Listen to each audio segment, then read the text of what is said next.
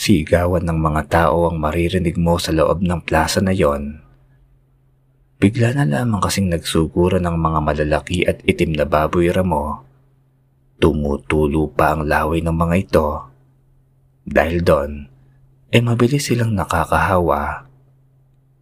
Sa pamamagitan kasi ng kanilang malagkit na laway, ay madali nilang nahahawaan ng mga taong natutuluan o nadidikitan nito kaya nga sila mabilis na dumami. Isa sa mga taong naroon sa plaza ay ang magkapatid na Bella at Andrew. Ngunit nagkahiwalay ang dalawa dahil sa pagtakbuhan ng mga tao. Samantala, may pagkakataon na sanang umalis sa lugar na yun ng dalagang si Bella, ngunit hindi pa niya ginagawa dahil hinahanap niya pa ang kanyang kapatid. Hindi niya na kasi alam kung nasaan na ito. Kung nasa loob pa man ito, ay hindi niya ito pwedeng iwan. Kaya naman bumalik siya sa loob kahit na alam niyang mapanganib dahil nagkalat pa rin ang mga malalaking baboy ramo na sumugod na lamang bigla sa plasang yon. Lakad takbo ang ginagawa niya para mahanap ang kapatid. Malawak kasi ang plasang yon at patuloy pa rin na nagtatakbuhan ng mga tao hanggang sa napatigil siya sa paglalakad ng isang malaking baboy ramo ang humarang sa kanya. Pulang-pula ang mga mata nito at nag-uunahan sa pagtulo ang mga malalapot nitong mga laway. Lumaki ang mga mata ng dalaga at dahan-dahang napatras. Napaw po siya sa damuhan ng unti-unting lumapit ito sa kanya. Nanginginig na rin ang kanyang buong katawan dahil sa takot. Sunod-sunod siyang napapalunok ng laway nang magpaikot-ikot sa kanya. Inaamoy-amoy rin siya nito. Hindi siya gumagalaw dahil baka sa isang galaw niya lamang ay bigla siya nitong lapain. Isang saglit pa, umalis na rin ito at hindi man lamang pinakialaman ng dalaga. Doon lamang nakahinga ng maluwagang babae Pagkuway tumayo muli ito at hinanap ulit ang kapatid. Pagdating niya sa may unahan, nasa lubong niya roon ang kapatid niya. Ate! Wika ni Andrew.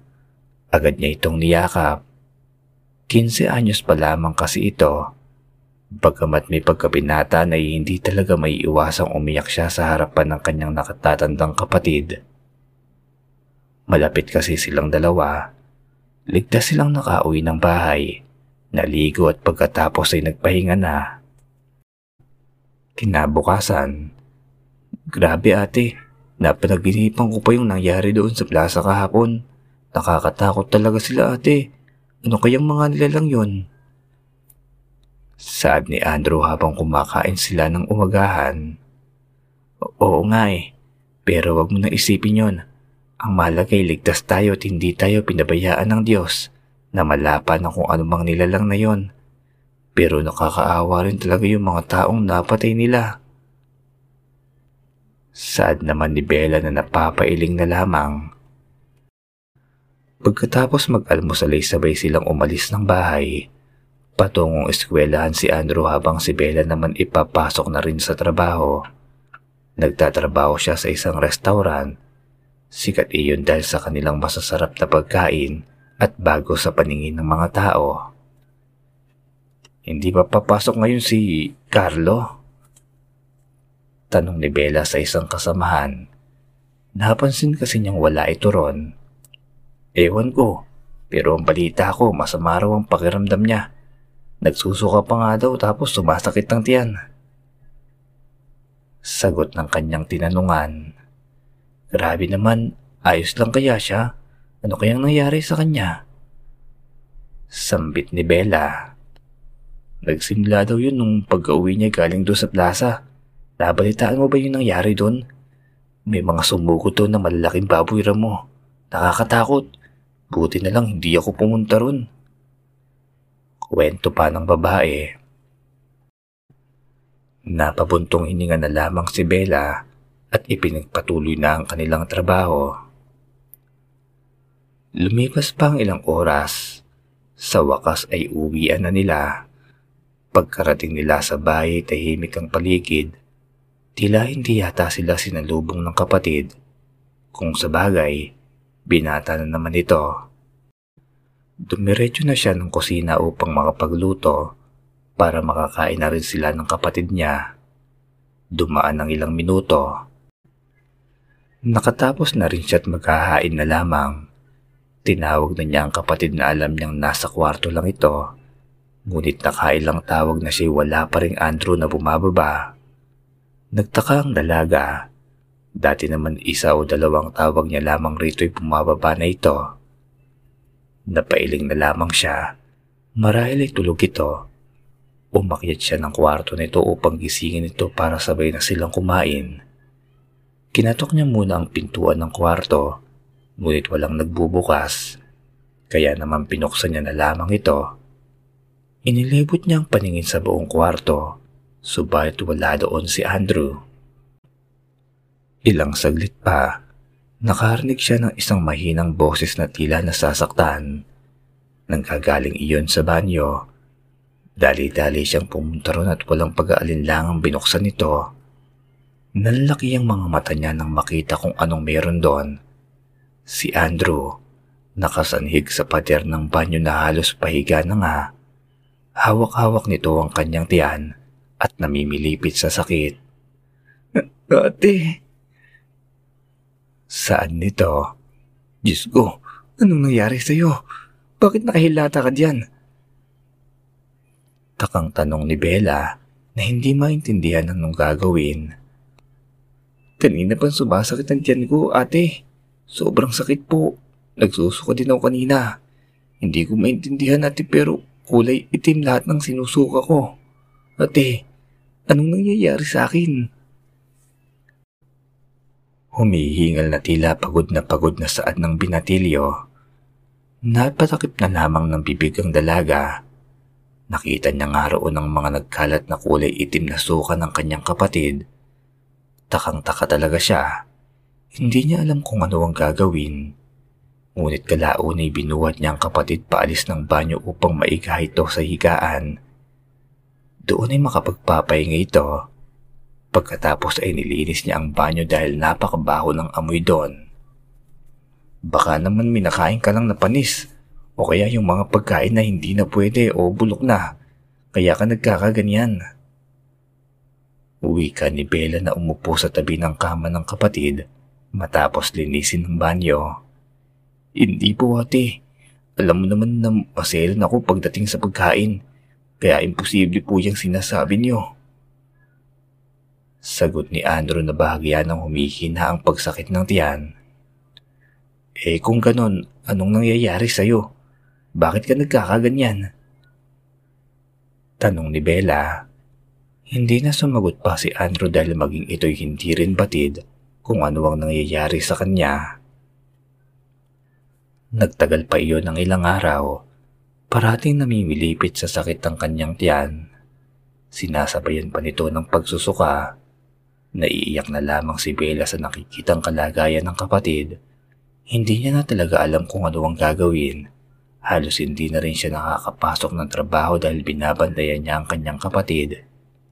Hanggang sa maisipan niya nang dalhin ito sa doktor upang mapatignan kung ano ba talaga ang kalagayan ni Andrew at kung bakit nagkakaganon. Ngunit bago pa man siya makarating ng ospital, isang matandang babae ang nabangga niya habang naglalakad. Agad siyang humingi ng paumanhin, ngunit tinignan siya nito mula ulo hanggang paa. Nababasa ko sa iyong mga mata na tila malalim ang iyong problema dahil ba sa nangyayari sa iyong kapatid. Ani ng matanda na ikinataka ng dalaga. Paano niyo po nalaman ang nangyayari sa kapatid ko? Nagtatakang wika ni Bella. Napangiti ang matanda. Sabihin na lang nating nababasa ko kung ano ang iniisip ng isang tao kapag siya'y aking tinitignan sa mga mata. Anito, isa po ba kayong manghuhula? Hindi ha, pero parang ganun na rin. Alam mo, May alam akong paraan para malaman kung ano ang nangyayari sa iyong kapatid. Talaga po, matutulungan niyo ako. Ano pong dapat kong gawin? Nabuhayan ng loob ang dalaga sa narinig mula sa matanda. Lumapit ka sa isang albularyo. Siya ang makakatulong sa iyo sa iyong kapatid. Doon lamang siya nakatira sa kabilang barangay malapit sa kakahuyan. Ani ng matanda. Ganon po ba? Pwede niyo po bang sabihin sa akin kung saang parte yon? Kasi po, Lola. Bigla na lamang napatigil sa pagsasalita si Bella nang bigla na lamang mawala ang matanda. Lumingon na lamang siya sa kabilang bahagi ng kalsada ngunit paglingon niya muli sa matandang kausap ay wala na ito doon. Hindi niya na rin mahagilap ang figura nito sa kahit anong paglalakad man niyang palayo Bigla tuloy siyang kinilabutan. Pero gayon pa man, naisip niyang sundin ang sinasabi nito. Agad siyang nagtungo sa kabilang barangay kung saan iyon ang itinuturo sa kanya ng matanda. Nagtanong-tanong siya sa mga nakatira doon kung may kakilala nga ba ang mga ito na isang manggagamot. Hindi naman siya nahirapan dahil kilala ng albularyong iyon sa lugar Sinamahan siya ng isang batang babae upang madali niyang matunto ng bahay ng albularyo. Nasa sampung minuto rin silang naglakad bago narating ang nais puntahan. Hindi naman iyong kalayuan kaya mabilis silang nakarating. Kumatok siya sa pintuan ng bahay. Maya-maya pa'y nagbukas na ito. Isang uri ng aswang na kung tawagin ay Hari Modon. Posibleng nahawahan siya ng laway ng mga ito. Ang kanilang uri ay mabilis dumami dahil sa kanilang laway. Kung sino man ang matuluan o matalsikan ng kanilang laway ay magiging kauri nila. Sambit ng albularyo ng maikwento ni Bella ang mga nangyayari kay Andrew. May paraan po ba para mawala yun o mapigilan yung pagiging aswang niya? Kaming dalawa na lang ho kasi ang magkasama. Ayokong pati ang kapatid ko'y mawala din sa akin.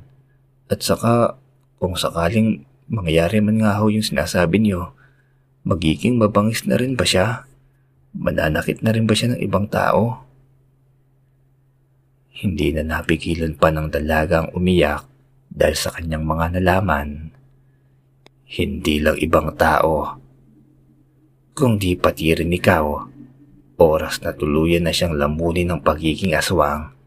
Sa unay hindi niya makokontrol ang sarili niya at maaari siyang mambiktima ng iba at maging ikaw ay maaari rin niyang paslangin.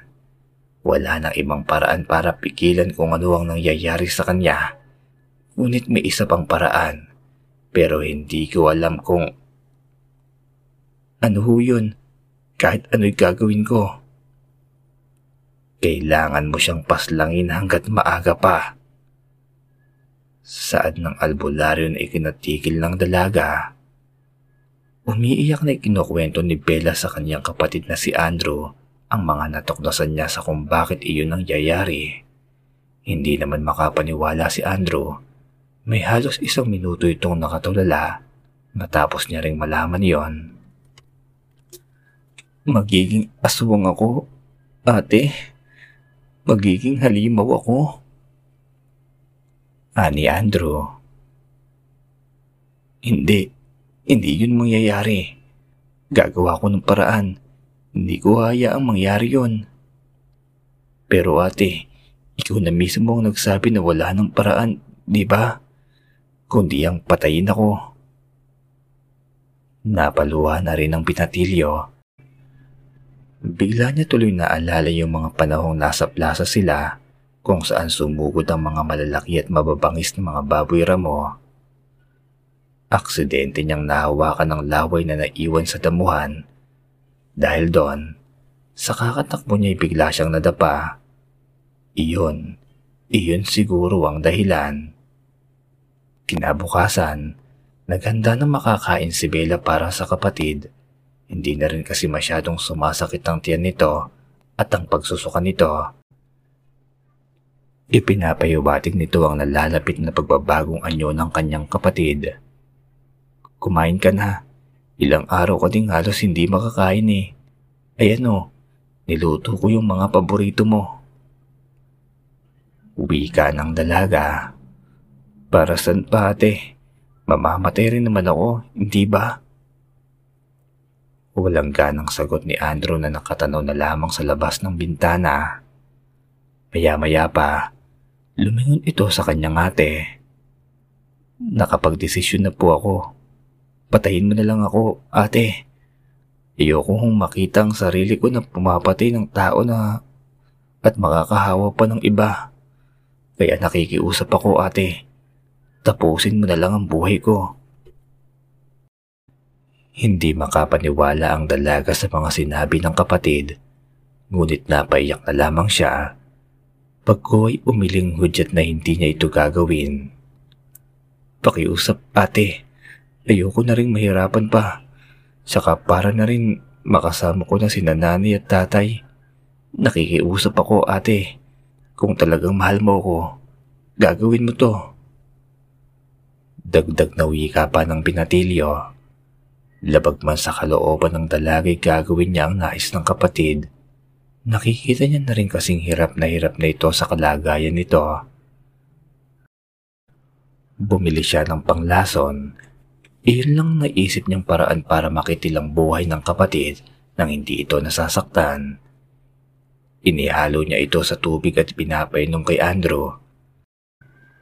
Halos ayaw niya pang bitawan ng baso na kinukuha na ng kapatid. Andrew, mahal na mahal ka ni ate. Pasensya na kasi wala akong nagawa. Ikumusta mo na lamang ako kina inay at itay. Umiiyak na sambit ni Bella. Ngumiti ang binatilyo. Salamat po ate. Mahal din kita. Sagot nito at tumagok na ng tubig. Para sa kanya nais niyang mamatay ng walang nasasaktang tao dahil sa pagkahawa niya sa mga harimo doon. Ilang saglit may unti-unti na itong nalagutan ng hininga at dahil doon ay napahagulgol ng iyak si Belle at niyakap ang katawan ng kapatid. Napakasakit niyon para sa kanya. Wala na siyang mga magulang. Wala na rin kapatid. Mag-isa na lamang siya ngayon. Mabilis na lumipas ang mga araw Naipalibing na niya ang katawan ni Andrew na ipinagtataka ng mga kakilala nila kung ano bang dahilan ng ikinamatay nito. Kwento niya na lamang ay nalason ito gayong iyon naman talaga ang katotohanan. Mag-isa na lamang si Bella. Napakalungkot ng kanyang buhay. Minsan ay naiisip niyang tapusin na rin ang kanyang buhay subalit nagbago iyon nang makilala niya si Leo. Nakilala niya ito nang minsang abutan siya nito ng panyo habang umiiyak siya sa may gilid ng kalsada. Magmula noon ay naging magkaibigan sila. Si Leo ang parating nagpapagaan ng loob ng dalaga. Pinapatawa at pinapangiti sa tuwing umiiyak o malungkot ito. Kaya naman hindi maiwasang magkapalagayan sila ng loob. Si Leo rin nagpabalik sa dating sigla ni Bella. Pagamat nagluluksa pa rin ito, ay hindi niya maiwasang sumaya tuwing kasama niya ang binata at dumating na sa puntong iniibig na nila ang isa't isa. Isang araw, gabi na silang natapos sa trabaho dahil sa dami ng kanilang customer. Mga bandang alas 9 na rin yon. Wala na siyang masakyan kaya napilitan siyang maglakad na lamang. Sa isang banda, isang nilalangan nagkukubli sa kadiliman ng gabi. Minamasdan ng dalagang naglalakad tuwing mag-isa ito na lagi naman niyang ginagawa. Sa kanyang pagmamasid, isa pang nilalang ang biglang sumulpot at umarang sa harapan ng dalagang binabantayan niya. Samantala, hindi makagalaw si Bella sa kanyang kinatatayuan dahil sa isang nilalang na humarang sa kanyang daraanan. Napatras na lamang siya dahil dahan-dahan itong lumalapit sa kanya. Ang nilalang na yon, ganoon din ang mga nilalang na sumugod noon sa plaza kung saan nahawaan ng kanyang kapatid. Galit man siya ngunit wala siyang magawa. Binuka nito ang kanyang bibig at lumabas ang mga matatalim ng ngipin dito. Kasabay ng pagtulo ng mga malalapot nitong laway. Napatras naman siya nang lumapit na naman ito. Ilang saglit pa'y napatakbo na siya dahil sa takot. Subalit patuloy siyang sinusundan nito. Humihingi na rin siya ng tulong na nagbabaka sakaling may makarinig at may tumulong sa kanya. Sa patuloy niyang pagtakbo, bigla na lamang siyang natalisod dahil sa isang bagay na naapakan niya. Lumingon siya sa malaking baboy ramo. Papalapit na ito sa kanya't anumang oras ay maaari na siya nitong sunggaban o lapain.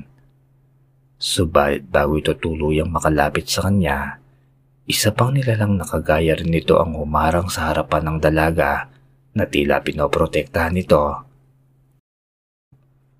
Naglaban ang dalawang harimodon at nagpapatagisan ng lakas. Patuloy na pinoprotektahan ng bagong dating na harimodo ng babae sa tuwing tinatangkang lapitan ito ng masamang harimodon. Hanggang sa nakagat ng isa sa leeg ang kanyang kalaban, gamit ang lakas ay inangat nito ang kalaban gamit ang bibig at itinapon sa may kakahuyan. Samantala, takot pa rin ang nararamdaman ni Bella, lalo na't hindi niya alam kung sino ba ang natalo sa dalawang naglalaban. Kung ang nais pang pumatay sa kanya o ang huling dumating na pinoprotektahan siya. Halos magkapareho lamang kasi ang itsura ng mga ito. Bumalik ang baboy ramot tumapit sa kanya. Kinagat nito ang kanyang damit. Hinila dahilan upang mapunit ito. Ang akala ni Bella ay susunggaban siya nito ngunit hindi pala.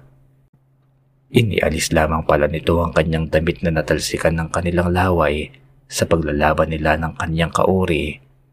Mabuti na lamang at may suot pa siyang sando noon.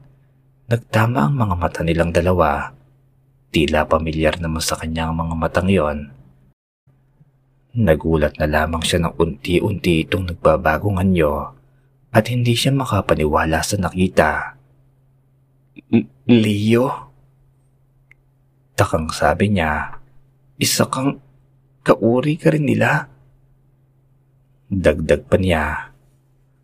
Patawarin mo ako kung naglihim ako sa iyo. Sana maintindihan mo ako. Ani Leo na tinangkang hawakan ng kamay ng dalaga, ngunit pumalag ito. Huwag mo akong hawakan. Hindi ako makapaniwala, Leo. Sabihin mo, nung araw na sumugod ang mga kagaya mo sa plaza noon, kung saan nahawa ang kapatid ko, nandun ka rin ba? Mangiyak-ngiyak na wika ni Bella. Tumango ang lalaki.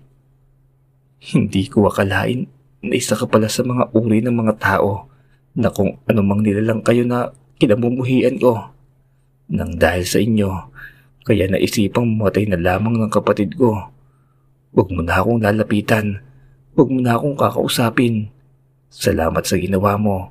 Pero hanggang doon na lang yun. Layuan mo na ako. Mariing saan ni Bella at tinalikuran na lamang ang binata. Pagtalikod niya ay siya namang pagbuhos ng kanyang mga luha. Minahal niya na ang binata, ngunit dahil sa mga nangyari at sa natuklasan niya sa pagkatao nito, ay hindi niya na alam kung ano ba ang dapat niyang mararamdaman at gawin. Ngunit isa lamang ang malinaw sa kanya, si Leo ay isang harimodon na may nakakahawang laway. Hanggang dito na lamang po ang kwentong ito.